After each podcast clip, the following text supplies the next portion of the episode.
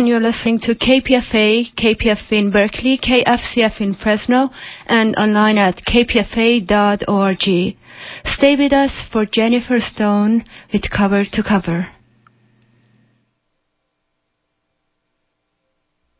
Happy ending, nice and tidy. It's a rule I learned in school. Get your money every Friday. Happy endings are the rule. So divide up those in darkness from the ones who walk in light.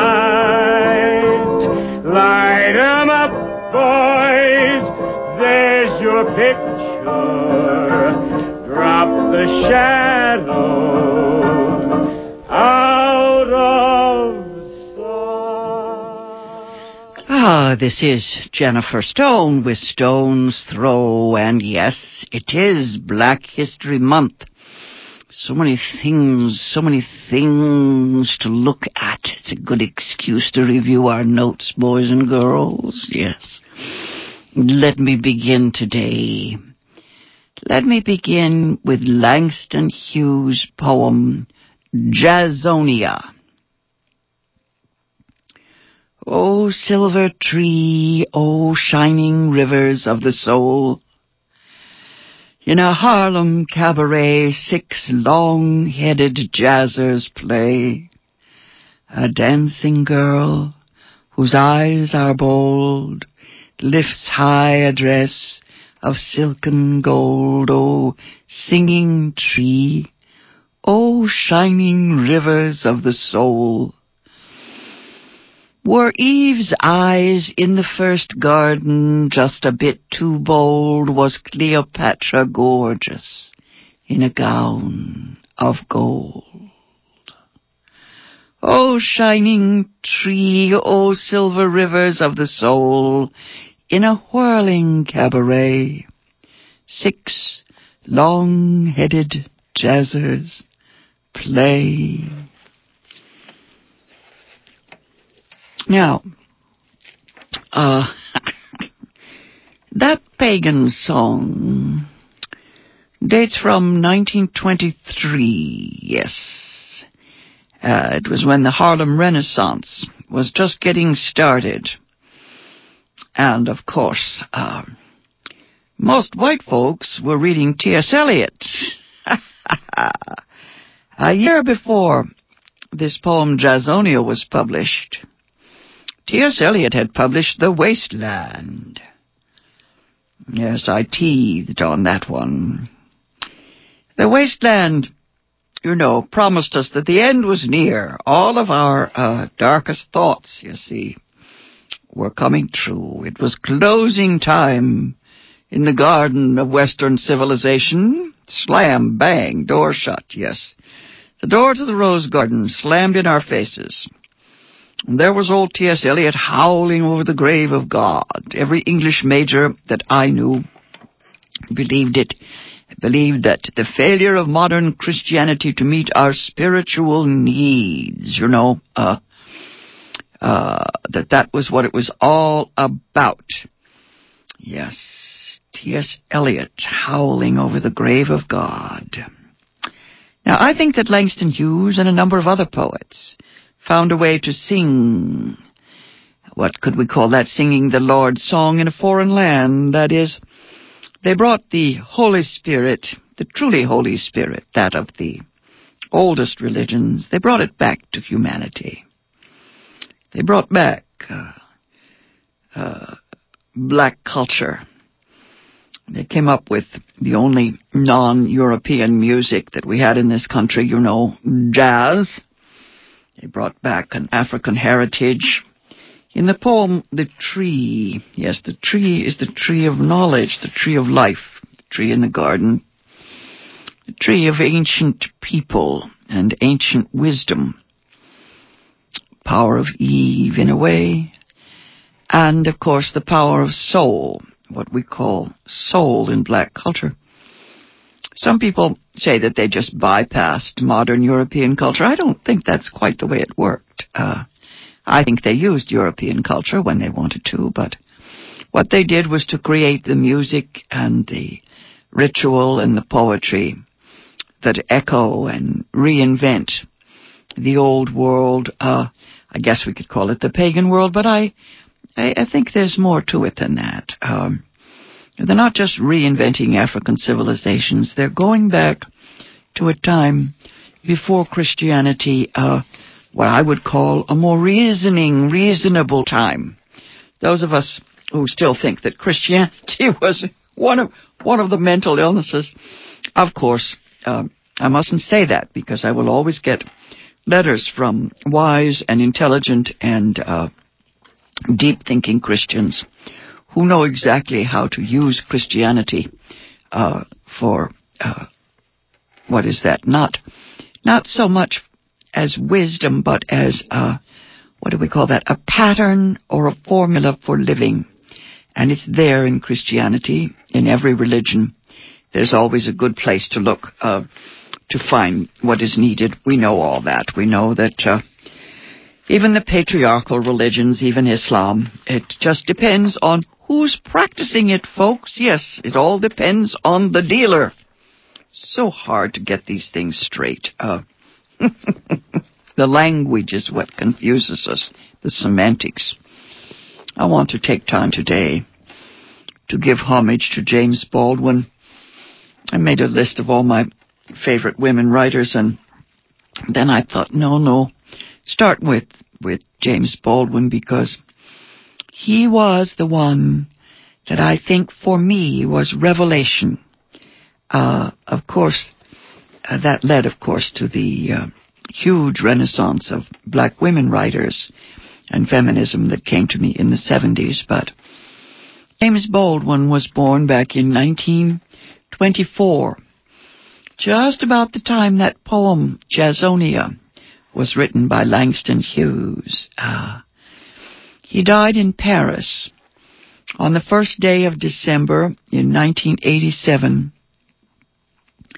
Yes, he was born in Harlem, 1924, and I think of him as the link between old Richard Wright and many of the social realist writers of the 30s and 40s and the black women writers of today.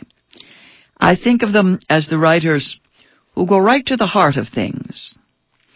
When I was a young student, I imagined that black writers were better Christians than white writers. Of course, when I was young, they were.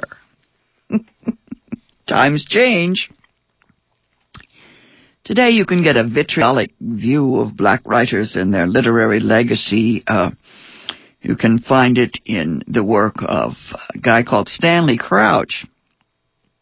Stanley Crouch came to me like a blow to the head. I, I was so surprised. I, uh, uh, I, I remember thinking this can't happen, and then I, I thought, well, I guess it's progress when we can have a guy like this come along. Uh, in a um, an issue of the New Republic back in 1987, at the end of uh, Baldwin's life, uh, I read Stanley Crouch, and he writes here, he says, uh, much of the Afro-American fiction, that was the term in those days, Afro-American fiction written over the last 25 years, derives from a vision set down by James Baldwin.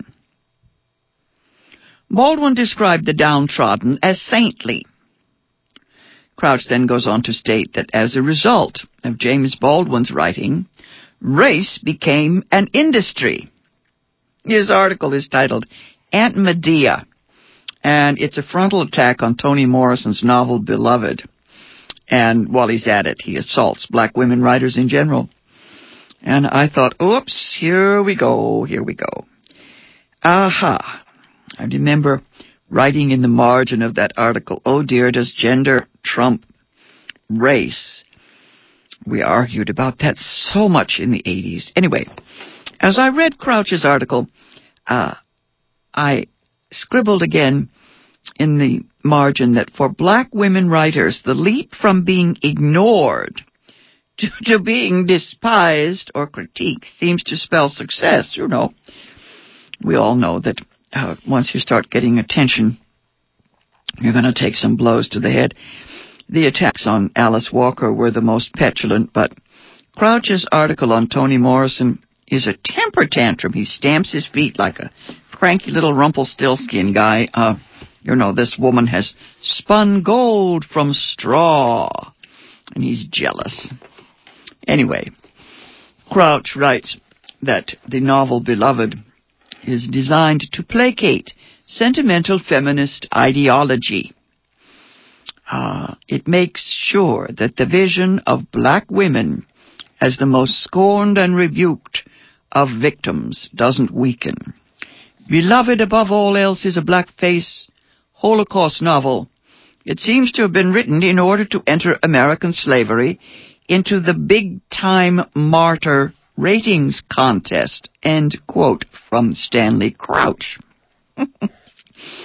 Crouch the Grouch. Well, there are those of us who believe that chattel slavery on this continent and in the Caribbean and uh, right in Latin America as well, all the way up and down, that chattel slavery might just be the winner of the big time martyr contest, if that's what we're calling it this season. Hmm. There's a, a whole shelf of books that I used to use in the good old days um, uh, about the Atlantic slave trade, and most of us are familiar with that material now, although I, I see that it is not really um, not really in the schools the way I would have thought it would be by now. Uh, my favorite book for use with oh high school age students was a book called Black Cargoes, published long ago by a guy called Daniel Pratt Mannix, M-A-N-N-I-X. It's published in the early 60s. There are more definitive books, but that one, uh, I, I, don't know what, it, it, just engaged the reader in such a way. Uh, it's called Black Cargoes, yes. Black Gold. Anyway, in his article in the New Republic, Stanley Crouch adds that Toni Morrison, quote, lacks a true sense of the tragic. She perpetually interrupts her narrative with maudlin ideological commercials. Whoops. End of quote from Stanley Crouch. I can't help thinking about all those ideological commercials in Richard Wright's 1940 novel of social realism, Native Son. I was thinking the other day, yes, uh, Tolstoy is a bit of an ideologue too. Uh, he has a great deal of of uh, uh, what do you call that overview on war and peace. It is indeed uh, the nature of novelists and writers to tell us uh, how they feel. I'm afraid that critics like Stanley Crouch are just unhappy men descended from that hypothetical figure that Virginia Woolf described in her essay, A Room of One's Own. Yes, Professor Von X, that guy who was engaged in writing a monumental work entitled The Mental, Moral, and Physical Inferiority of the Female Sex. Virginia Woolf was of opinion that such angry misogynists were perhaps laughed at in their cradles by a pretty girl. I remember reading not too long ago that uh, when men and women were questioned about their very deepest fears, women would uh, naturally say that they were afraid of being brutalized, raped, killed, that sort of thing. And the deepest fear on the part of the males was the fear of being laughed at. It's funny because I must be rather masculine. I can't think of anything much worse than being laughed at. Huh? I've been assaulted, and it's no fun. I guess, yes, I guess that is truly a deeper fear. But life and death, well, you know, that's all in the hands of the gods. But being laughed at, what a humiliation. I think, yes, I think it must be my animus. I must have some kind of masculine alter ego, whatever the reason. Uh, I think that uh, these reactions are often subjective. Um, It's fun, yes, to, what is that, project onto the opposite sex all the things that uh, we don't like about ourselves.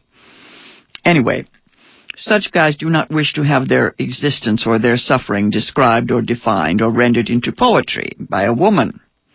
They wish to keep their pain to themselves, yes.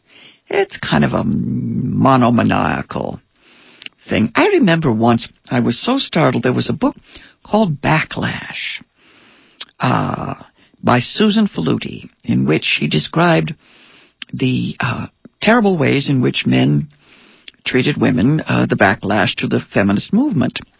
And some men were upset by this and critiqued her for it. But then Susan turned around and she wrote a book called Stiffed in which she described the terrible pain that working class men were suffering under our present socio-economic system. And the guys were much more upset about that book. They did not want to see themselves as victims. They preferred to see themselves as the oppressors described in the first book, Backlash. This was very interesting to me. I, I remember once comparing um, uh, war veterans, wounded war veterans suffering from post-traumatic stress syndrome, comparing them to battered women. And this, of course, was taken uh, taken uh, very much to heart, and the uh, response I got from the guys was very negative. They did not see themselves in the same class as battered women. Anyway, I want to talk about James Baldwin because James Baldwin did not keep his pain to himself. Uh, he shared his feelings. He was capable of that intimacy which women are said to crave, yes. He poured forth his deepest convictions, and they became literature. Baldwin did not deny his pain, nor did he detest or despise women. Some people say that this is because he was homosexual. Perhaps that is so. But just the same, he did not detest women. I suppose I'm trying to be funny, but uh, there are so many arguments about the reasons why men uh, dread women, let's say, uh, or that some men do, and whether or not heterosexual males or homosexual males find women more irritating. I would be very interested uh, to discover which is true, but uh, I think probably, I think probably it's kind of a, uh, six of one, half a dozen of the other. Anyway, Baldwin not only did not detest women, he did not detest black people. Nor did he detest himself. That's a neat trick. He says that he did so in the beginning, when he was young, when he was a child. This is called internalized oppression. He believed some of what the white world said about him. Then he thought about it. Baldwin once said he had to live in Paris for nine years in order to be convinced someone could hate him for himself, not for his color. Now, most women know all about internalized oppression, uh, and we could argue uh, for weeks, years, lifetimes about uh, whether race or gender causes the most internalized oppression. Baldwin was, for me, a kind of literary saint, uh, as Stanley Crouch calls him, yes. yes, saintly, yes. One of the sources of his sainthood was the downtrodden condition in which he lived as a child in Harlem. Now, we certainly know that suffering does not necessarily ennoble people. Richard Wright illustrated that in his novel Native Son, a story in which racism turns a man into a brute just as perhaps racism has in some sense desensitized Stanley Crouch. In fact, Crouch may be a grouch for neo-racist reasons. Here is um, Stanley Crouch quoting James Baldwin to make a point. Uh, Baldwin wrote, I do not mean to be sentimental about suffering. Enough is certainly as good as a feast, but people who cannot suffer can never grow up, can never discover who they are. That man who is forced each day to snatch his manhood, his identity, out of the fire of human cruelty that rages to destroy it, knows if he survives his effort, and even if he does not survive it, knows something about himself and human life that no school on earth, and indeed no church, can teach. He achieves his own authority, and that is unshakable. This is because in order to save his life, he is forced to look beneath appearances, to take nothing for granted, to hear the meaning behind the words. If one is continually surviving the worst that life can bring, one eventually ceases to be controlled by a fear of what life can bring. Whatever it brings must be borne. Now, at this level of experience, one's bitterness begins to be palatable. And then hatred becomes too heavy a sack to carry. That's the end of the quote uh, from James Baldwin.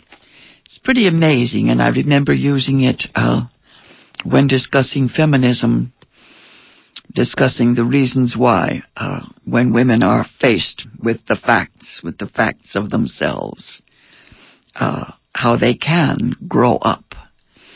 Uh, illusion becomes too difficult. Anyway, Baldwin threw down the sack, the sack of bitterness. You remember Malcolm X wrote that a similar thing happened to him after he visited Mecca. Uh, Malcolm said that uh, he lost his bitterness and he understood uh, the vast nature of brotherhood. Uh, Baldwin embraced the world. He embraced what love there is in it. He never denied the hatred. He studied it, he wrote about it, but he was essentially a religious man whose presence gave off light, what the Zen prophets call the light of infinite compassion. The week that Baldwin died, I remember finding myself suffering an acute sense of loss. It was a sense of personal loss for time gone by, for that era as well as that man. We called him Jimmy back in the 60s. We being, I suppose, a rather naive handful of black and white liberals who believed that everything was going to work out after the revolution. we thought we would all become tea-colored, at least psychologically. James Baldwin was responsible more than any other writer in the 60s for my own awakening, my consciousness raising, if you like. I was sitting in the Cafe Mediterranean on Telegraph when I heard about Baldwin's death. There was live music coming from the print mint across the street. I had an acute attack of deja vu, yes. I remember my mind going back to 1967. We were so sure of ourselves then, full of hope. We lived on hope back then. Hope was the rope we hung ourselves from.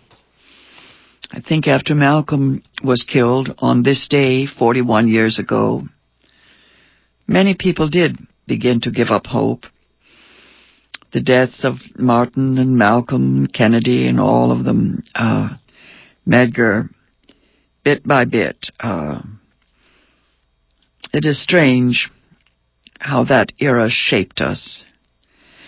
Anyway, I had years then as a suburban housewife, um, up to 1966. Baldwin came into my world. Uh, I remember that when I came back to Berkeley, uh, he was one of the writers I brought with me. He commuted back and forth from France. Uh, let's see. He left America in 1948. Started becoming uh, an international man, thinker. He was at the intellectual center of a monumental movement that changed American consciousness forever uh, that led to the civil rights movement, to the women's movement. And even to the tragedy we're living in today, I'll never forget Baldwin's first appearances on television. His vivacity, his uh, electric intelligence. Ah. Baldwin once said his father told him he was the ugliest child he'd ever seen. He thought about that. Came to the conclusion that nobody knows what a writer looks like, so he decided he would be a writer. He felt that perhaps he would not be loved for himself, right? We express our love at one remove, writers, between the pages of books or behind a microphone, right? The soul of James Baldwin was easy to see, even on the TV. There were these diverse reactions to him when he appeared on mass media. so many Americans were startled or afraid of him. He blew our minds when he wrote that racism has something to do with our fear of death. Today we know that this applies to sexism as well. Deep down in our reptilian brain stem, there is an antipathy to that which is different from ourselves. I call this the uh, condition of otherism whether it's the black, the Jew, the woman, anyone who is other, alien, in a psychotic individual, this paranoid ideation is acted out. Uh, this is uh, recently, uh, we see this acted out so much um, in the gay community, the murders uh, on a national or world level. Uh, it leads to the Hitlers, the monsters of the world. Uh, there's a poetic point of view that this is a rejected part of ourselves, this other, a lost part of our own souls, or a part of ourselves we wish to drive out. When I first read Baldwin, I felt this instant recognition, uh, place of my own, yes, piece of my own soul that I had lost. If you want to take a look at Baldwin, start with that wonderful little autobiography, Go Tell It on the Mountain. I was looking at it last night to find something to read to you, and uh, I think I will try to do that soon. Um, it's uh, it particularly deals with the problem of uh, uh Baldwin and his father, and I just uh, love it because as we know today, the father-son situation is pretty interesting psychologically speaking. I keep writing in the margins of books. It's the psychology, stupid. It's the psychology. Never mind. Uh, anyway, Baldwin did not believe that our battles could be won by becoming masters. He did not wish to join the oppressors. Toni Morrison was at Baldwin's memorial service, and she said that he had a vulnerability that asked everything. Then she went on to describe his tenderness, saying that it resembled the first turning in the womb, that it felt like a whisper in a crowded place. Now I quote Toni Morrison, she said, I suppose that is why I was always a little bit better behaved when I was around you, wanting to deserve your love. How I loved your love. Now, I want to talk some more about Baldwin, but my time is up. So I will be back on the air Thursday morning at 8.20. This has been Jennifer Stone. Till then, go easy. And if you can't go easy, go as easy as you can. Light 'em up, boys. There's your picture. Drop the shadows out of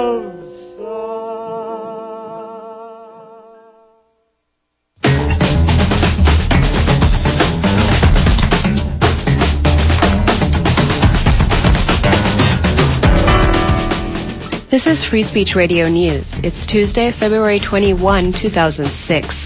From the studios of KPFK in Los Angeles, I'm Aura Bogado. On Capitol Hill,